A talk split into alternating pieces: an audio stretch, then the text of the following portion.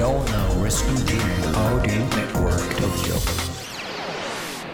京ライフワークトークこんばんは番組ナビゲーターの田中由衣子です価値観が多様化し働き方に対する考え方も人それぞれの現代この番組では仕事や様々な活動を通じて独自のライフワークを実現している方をゲストにお招きしその取り組みや思いを掘り下げていきます。番組を聞いてくれるリスナーの皆さんと一緒に勉強していきたいと思いますのでよろしくお願いします。この番組は城北信用金庫の提供でお送りします。降り続いていた雨もいつの間にか上がりどんよりと暗かった空に七色の虹がかかる。雨が降るからこそ見える虹のように乗り越えて初めて見える景色があります。さあ一緒に傘を閉じて新しい景色を見つけに行きませんか？輝く未来を信じて城北信用金庫です。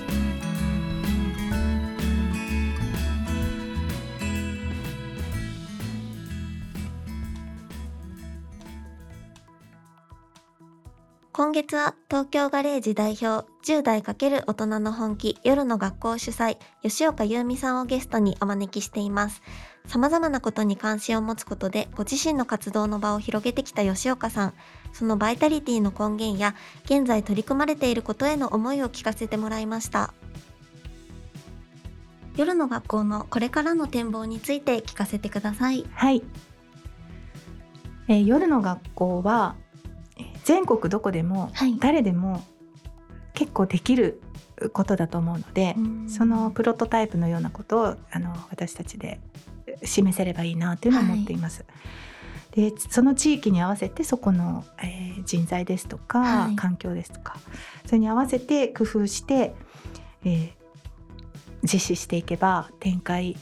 していかれる全国にね、はい。横展開していかれるんじゃないかなとは思っています。あーじゃあはい北海道の夜の学校、そうですね。沖縄の夜の学校みたいな、はい、あー。そうですね。そのためにもちょっとこちらの今のプロジェクトを、はい。あのなんとかね形にしていきたいっていうのはありますね。う。ん。そこまでは何としてでも。はい。やっていきたいなっていう気持ちでいます。はい。でも本当にあの、はい。北海道だったり沖縄だったりも、はい。もちろん違う場所だとしても、みんな違う形になりそうで面白そうですね。そうなんですよね。うん。いろんな発想でできると思うし、はい。そこの人人たちの産業とかね、うあん。の土地の土地柄というかね、はい、まあいろいろあって面白いんじゃないかなっていう感じがすごくしてますし、まあ子どもたちとの話の中で「新宿2丁目でもできるわよ」ってこの前あの 言われて子供に、あの来てる子供に2丁目にね勤めてる子に言われましたけど「はい。あ確かに2丁目に夜の学校作ってよ」って言って。ね、やりましょうって言われたんだけど、はい、今度2丁目に進出するかもしれません。もう本当にそうやってあの10代の子がいて大人がいれば、はい、まあ、できるっていう、ん。そういった敷居が低くでも一つ筋の通ったそういった場所空間作りっていうのははすごく大事だなとやっていきたいなと思っています。なんかこういろんな地域でまた、ね相乗効果が生まれそうですよね。そうですね。そうなっていったらまあそれはね大きな夢ですけど、まあ、発信も大事にしないといけないなということで。まあ、これからねそういうところもみんなの力を借りながらやっていけたらいいなと思っています。はい、吉岡さんご自身の展望は何かあったりしますか？そうですねもう今自分のなんかねこうこれまで全部やりたいことをその場その場でしてきた全力投球というはい全身全霊でやってきたので私はい意外と。はい。なのでいや絶対そうだと思います。でもなんか自分のできることや使える時間って今より少なくなっていくかなと人生の後半戦なので、って思っているし、まあ、それは体力的にもそうだし気力的にもそうなので、まあ、今できることを、まあ、始めたことは責任を持ってしますし、はいまあ、できることの中で、まあ、例えば夜の学校だったら今来ている子たちが今大学生になったりしているのでそういう子たちやそれから10代に先ほどもお話に出た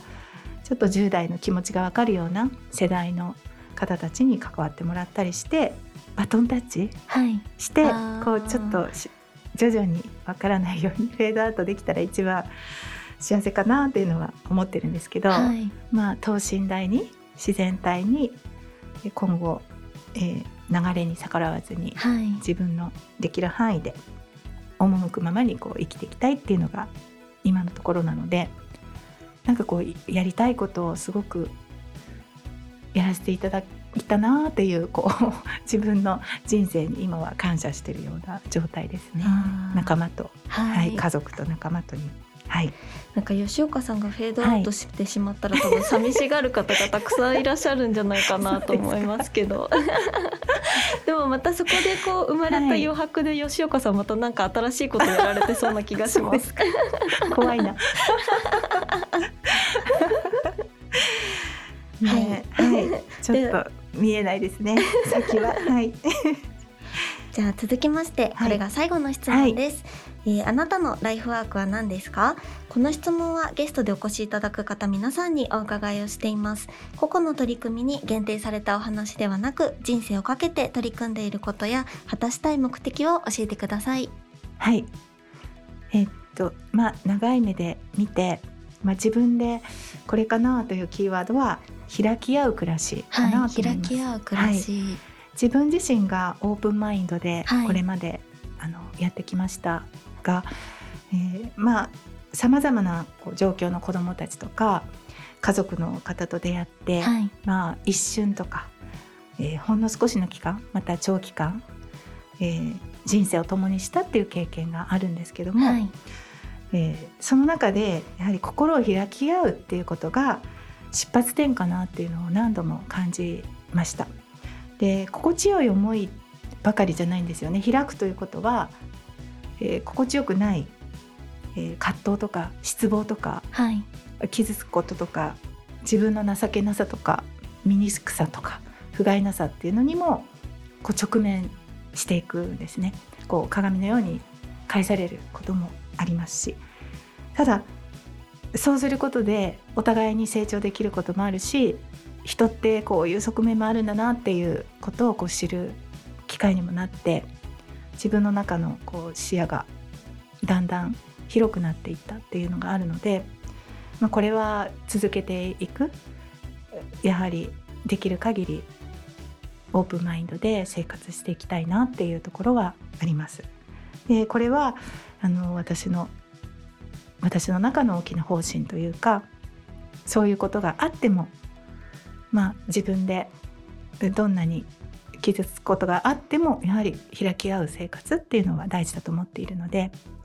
やっていきたいと思っていますね。まああの家もなので開いているというか、はい。ガレージもそうですし、はい。